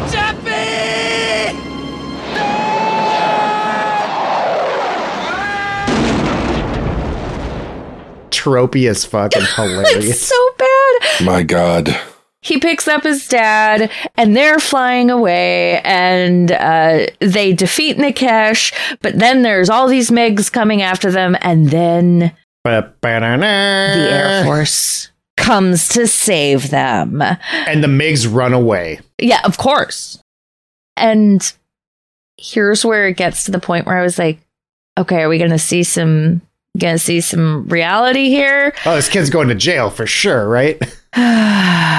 There, he gets a scholarship. So Chappy not dead. Just just kidding. Chappy not dead. Still a colonel, not in jail. Apparently, Chappy Nope. is going to take zero responsibility for stealing these two F 16s as, as the adult in the room. He's like, nah, he's fine. He gets picked up by an Egyptian fishing trawler and they eventually go and are quote unquote tried for their behavior. Right. It's made to look like a court martial, even though, and here's an interesting point. I know we have some JAG, former JAG officers or people with um, legal experience in the military here that could chime in in the audience, but military law, the UCMJ, the Uniform Code of Military Justice, applies to anyone in the military. And clearly, when you do things on base, a military court is going to have some say there, but I don't know whether a civilian underage child teen, yeah, could be tried in a military court. I'm not sure what the deal is there. So someone chime in and let us know. It's almost like this movie is not plausible. Almost. Parts. Parts. Parts? So they they just kind of like hand wave away. In my mind, the most the, the funniest part of this is them just being like, "You can't talk to anybody about this ever again," and that's enough. And I was like, "You're not going to investigate how the hell they got these flight plans approved? These like." Right. Arming these planes, all of that shit. None of the people who let him through are being punished. Like they're No, not being disciplined for failing at their jobs. Like no one's being disciplined here. Apparently, Colonel Masters was awesome enough and important enough that it's fine. We'll just forget all of that shit. Already home with his shirt untucked, having a beer. Like no big deal. Yep. Nobody cares. And Chappy convinces them that the best thing is to give Doug admittance to the Air Force Academy, which I was like, no, He's gonna punish him by giving him exactly what he wants. this is my pedantic self. I was like, okay, I'm not in the military and I am far from a military person, but this is not the kind of person that the US military wants in their ranks because he has shown himself to be willing to just be like, I don't give a fuck about any of that. I'm going to do whatever I want. And then he's rewarded for it? The CIA would take him. Exactly. Well, you guys aren't military people, but your parents, would you ever punish your child by giving them exactly what they wanted the whole time? Like, what's the point of that? right and and the whole concept of like one of the big necessities of of the mil- of any military is following the chain of command and following your orders and understanding that like you might not know why the the brass is doing what they're doing but you have to trust and believe them unless you think they are acting unethically. Saving this one kid's dad is not acting it, it- refusing to save him because of you know political reasons is not acting unethically. Putting uh, uh, you know the US at possibly at risk for greater conflict because of one person is not Risking a war. like that is literally what you sign up for when you join the military is the fact that like you are part of the machine you are here to do a job and you might be counted as like well i'm sorry dude but we're not going to risk going all out war to save you as many current prisoners of war are experiencing and this kid's refusal to accept that to me, which is so ridiculous because I, I, I know I watch a lot of bad movies, but that to me was the most egregious moment of like, uh uh-uh, uh, uh this is not how this shit works. No, it kind of so the Air Force showing up at the end kind of reminded me of the the mindset of and we we haven't talked about this on this show yet, but the mindset of the crazed colonel in Doctor Strangelove. Hmm. That once we go ahead and do the thing we're not supposed to do, you won't have any other option but to commit. Yes, I get that sense too. So like that was kind of what I got about like the what I was like, oh, it's the Air Force showing up. Maybe that makes sense. But yeah. I I I promise you I'm trying to find sense where I can where I can find sense in this movie, but it's it's tough. That you're being too generous, Liam. There is no sense in the idea that both of these men wouldn't have immediately been imprisoned for the rest of their lives. No, not that, but like the sense in the Air Force coming to get them at the end when they show up and scare off the MiGs. It would have been bad optics to let a kid die. They should have just shot him down. Be like, oh fuck, I don't know what happened to him. They can control the narrative more, and you know that part wasn't as egregious to me as the idea that they would just let this kid go instead of being like, "We are going to absolutely bury you forever, you and all your little friends." It seems plausible that the Air Force would send forces to go retrieve their jet, which is, don't forget, worth many, many millions of dollars, and an American citizen who is now in harm's way. Who didn't sign up for it, right? Right. And like disciplining him and taking care of the fact that he stole a plane is something you can do later, but that's kind of independent of the Air Force deciding to go after him, I think. Right. Even though in real life it probably wouldn't happen like this and it might end up being a more diplomatic thing, but It should be said the paltry excuse that they use for bringing him into the academy is so that he is now in their jurisdiction and they can ensure his silence. but that takes us to the end of the film where him and Chappy and the war hero POW dad get off the plane and the journalist who's narrating the scene is basically like we did a little bit of digging and then tells the exact story in short form of what just happened and I was like Wasn't there a scene 10 seconds ago where they were just saying you're not allowed to tell anyone what the fuck happened? Yes! But the news has the entire story. They know exactly what happened. Well, no, they didn't say that the kid was involved. They don't say that the kid went to rescue him. Right. Okay. That's the thing that's missing. Just that he flew over there to help pick up his dad. Yeah. He w- he went over to help pick up his dad once the U.S. Air Force already had him. Right. It's very glossed over with like a heavy amount of Vaseline. But that Chappy was involved in the planning of the mission. Yeah, that's that's uh Iron Eagle. That's the movie. So now it's time for the breakdown. It's the point in our show when we ask our three questions. What was the objective of this film? Was it on target? And did we like it? Katie, why don't you lead us off? Well, I think the biggest objective of this film was to make money. They wanted to make money while telling a patriotic, rah rah America story. And also have lots of planes flying around doing cool plane stuff because they figured that would sell.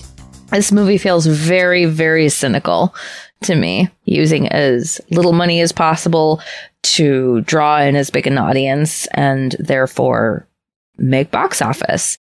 Which they didn't do a good job of, considering I doubt they made anything off the box office. This was all home video.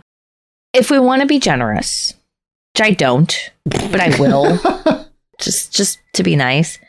If you're trying to tell this from a story perspective, you know, you're trying to explore you you are watching a young man trying to find his place in the world of the military where he has grown up in it, but he's not necessarily a part of it. And we get to see him rescue his dad from the Middle East, you know, like teenagers do. Was it on target? No. No. No, it's it's not good. It is poorly written, well shot, well done in regards to the jet fighting scenes.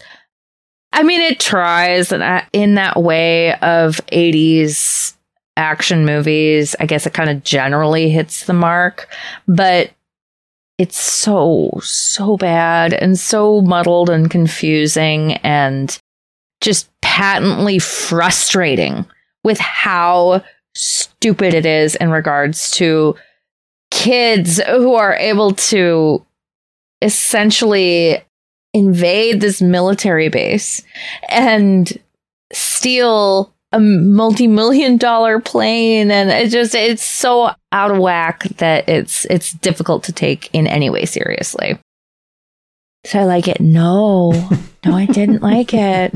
That like i said this is this is something i would expect to see on red letter media's best of the worst. Like at some point i might see it depending on who's picking that episode because this is all of those cheesy, ridiculous things. And it's not one of the better ones. You know, it's frustrating to watch. It's very silly. Louis Gossett Jr. is doing his best. Bless his heart. Okay. We're going to go there. Bless his heart. He, I have no, no shame or anything on him. He's making his money, but Jesus, this movie is painful to watch. Dan, what did you think of it?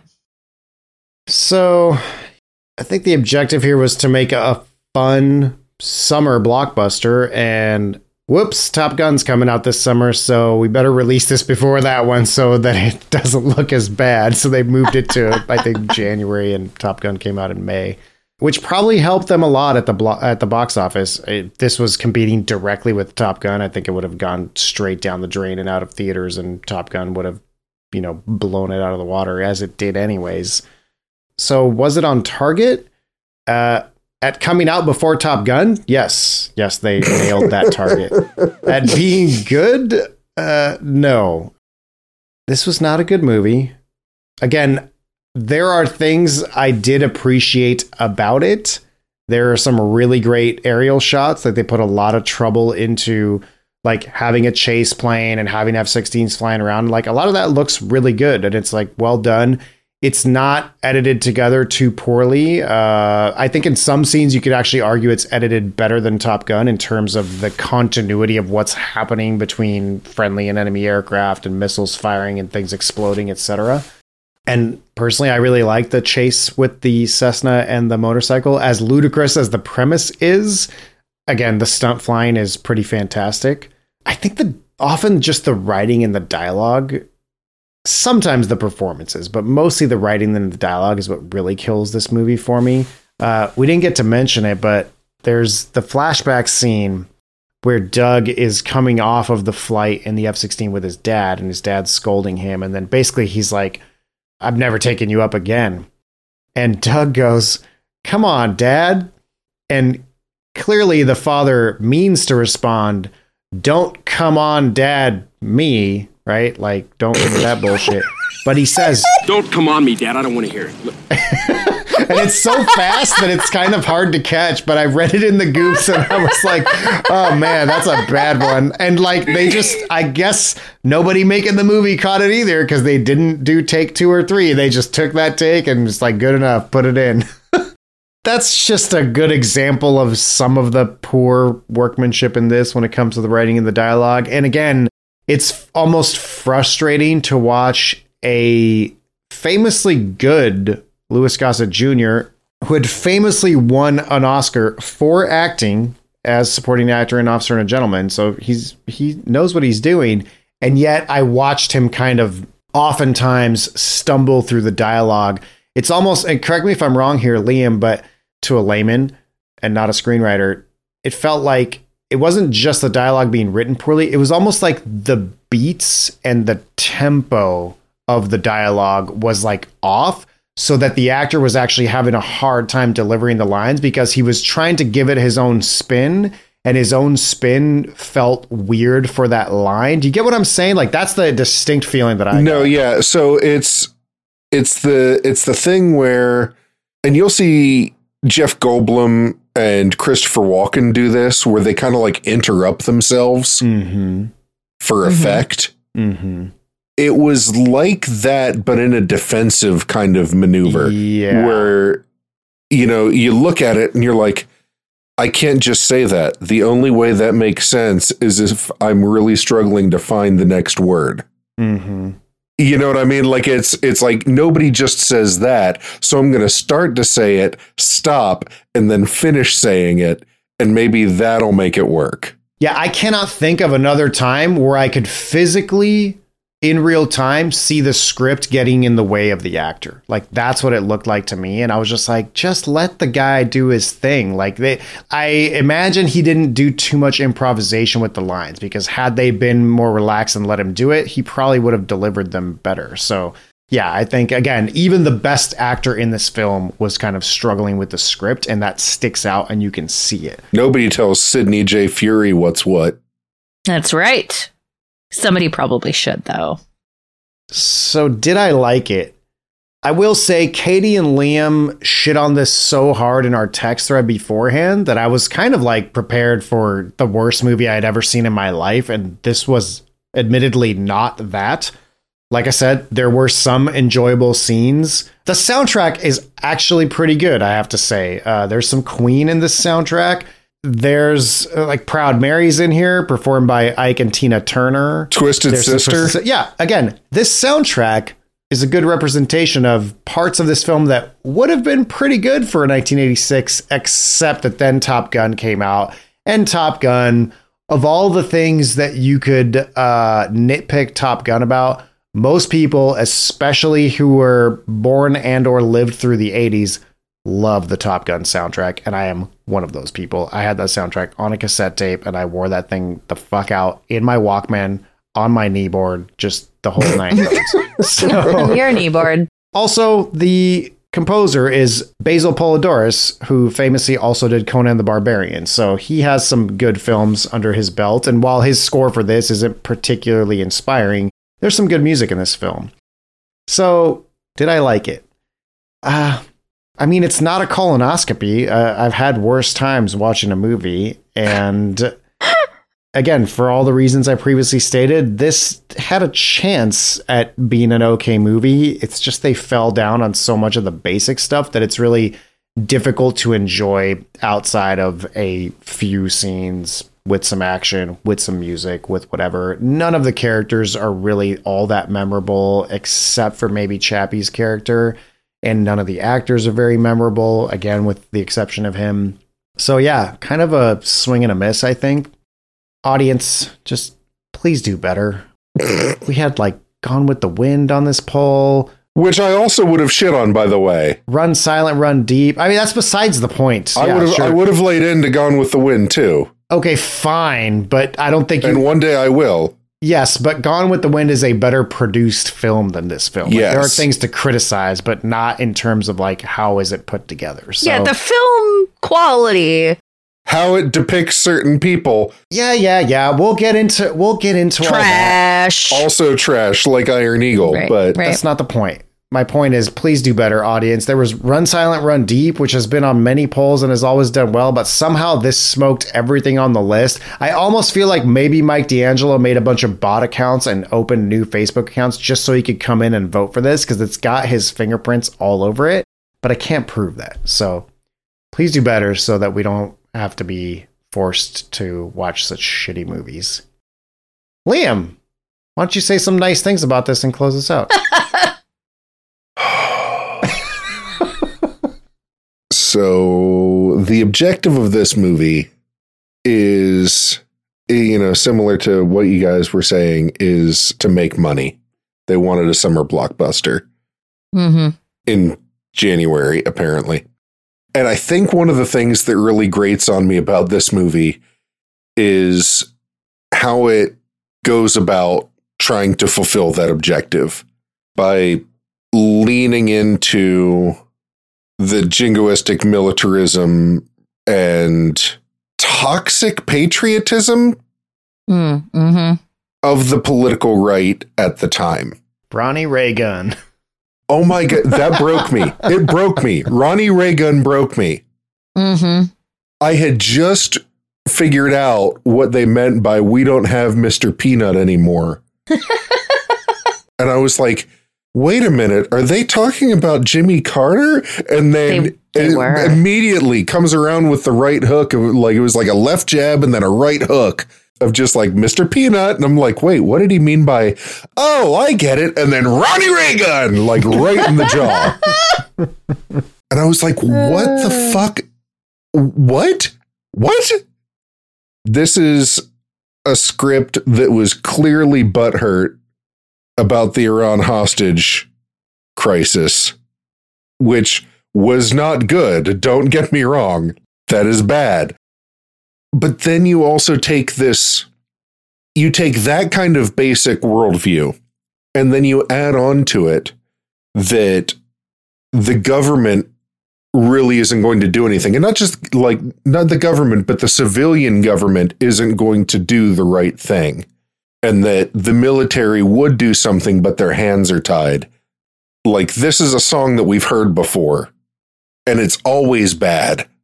So then it's up to us, the, the, the righteous American population and our righteous American children to step up and do the things the the adults don't want to do or are incapable of doing because they're confined by the civilian government. I really don't like the place that this movie is coming from. And that's before I get into how this movie was made and the writing and the premise. This makes the Karate Kid look like Citizen Kane. This movie is so fucking bad. And its objective, I think, is coming from a place of anger and resentment and and sprained masculinity that it is now feeling the need to overcompensate for. And do I think it's on target? For me personally, no. It is not on target. However, if you look at the user comments on IMDb or the New York Times review from the day that it came out, Glowing. this is I'm pretty sure you said glowing, but it sounded like blowing, which is also appropriate. It was both at once. I, I don't understand how this resonated and might still I mean, it won our audience poll. I don't understand how this resonates with anybody. Maybe if you like fighter jet porn, this is like going back and seeing some vintage fighter jet porn. Kind of vintage. F 16s are still in service to this No, day. I understand, but I mean more just like if you go back and watch like porn from the 70s and 80s, like it's still kind of the same, but also hits very different.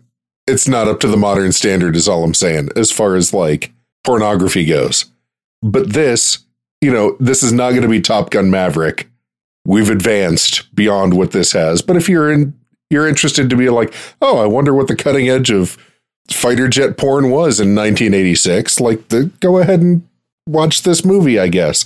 The problem is that there's a premise that they overlay. Like it's not just like going to see the Blue Angels. Like you, they put a plot on it, and the plot is bad. The plot is ludicrous. I don't. It's so very disappointing. You sound like a grandma. I'm just so I'm so disappointed in you. I I I don't even. No, I'm also mad. I don't want to say I'm not mad because I am, and I don't want to lie to anybody. It is terrible. It is terrible. This movie. So, so I didn't like it. it's like, did you like it? No, I didn't, Nope. and I will never watch it again. Fair. Thank God. Even under duress, I will not watch this movie again. Even if imprisoned in a, a fictional Arab country's prison. In a Bilyan prison. I will die. If David Suchet has me in a cell and he's like, "Watch this movie or we're killing you," I'm going to die that way. What are we doing next? So next, in a potentially predictable but also unique position for us to be in since we're not in the middle of a series right now, we decided that we should just go ahead and do Top Gun next for multiple reasons. Uh, like we said, also 1986 famously came out after this. And so we decided it'd be a good idea to review it after this because the other way around would just be bad form. Coincidentally, because the sequel to Top Gun came out recently last year and did very well, and many people loved it, our good friend Richard, who did the research for this episode, wrote us an entire proposal on coming on the show and being on an episode on Top Gun. And we don't usually have audience members as guests on the regular show. We usually reserve that for our Patreon. But Richard did such a good job writing up this proposal and clearly put so much thought and research into it that we said, what the hell, let's do it. So Richard is going to come on the show with us next. He did the research for Top Gun, and we're going to get to talk about that one next, which has, uh, you know, similar fighter jet porn premise to this, but I guess we can decide at the end of that episode whether we like that film better. It certainly has a kick-ass soundtrack, as I said. I'd be hard pressed to like it worse. I believe Katie's only seen it. Well, Liam's only seen it once. Katie's only seen it once. Okay. Yep. And when I saw it, it was on VHS, so Right. it's been a minute. This is one I grew up with. I've seen dozens of times, as I imagine lots of our listeners are in that same position. And yeah, I had this soundtrack on cassette tape, so I'm very excited to talk about that one. So thanks everyone for joining us. Uh, we're still releasing on a slightly slower schedule right now as I'm planning a trip and we still have things going on and we're still trying to catch up. But uh, we are going to continue to put out episodes for you. Uh, at least one Danger Close a month, as well as a Danger Close Enough on our Patreon. If you want to listen to us talk about all kinds of other films that are somewhat slightly war related. I think the last pick was Katie's pick of the Beatles movie, an animated movie, Yellow Submarine from 1968, which was a cool one. And her husband Paul joined us on that episode. So if you're interested in checking out uh, some different conversations in a similar format and where we let loose and have a good time and have other guests, go to dangerclosepod.com forward slash support and join our Patreon. It's only four bucks a month. And we've got a solid coming up on, I think, over 20 episodes in the bag in there. Thank you to Katie and Liam for joining me once again. Thank you guys for listening, and we will talk to you on the next one. Bye. Bye.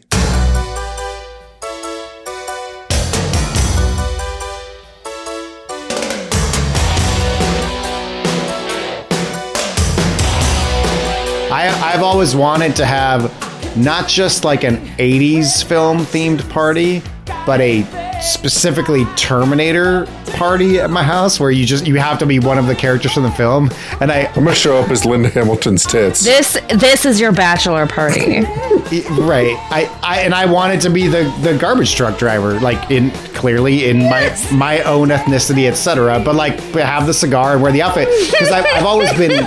I've always been intrigued by like you hear about this at Lebowski Fest where people wear the like really obscure character's outfit and the game is kind of like to try and guess who the fuck that is, right? So like I always wanted to be the garbage truck driver from Terminator. You want to be Chino Fats Williams. That's that's who you want to be. My hero. I'm gonna be Michael Biehn's ass. Yes. I can't I can't make a costume look that good.